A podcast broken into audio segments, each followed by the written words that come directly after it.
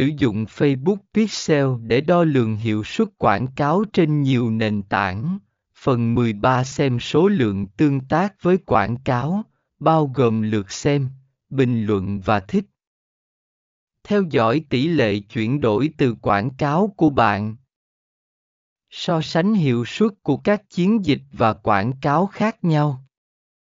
Xác định đối tượng mục tiêu phản hồi tốt nhất với quảng cáo của bạn.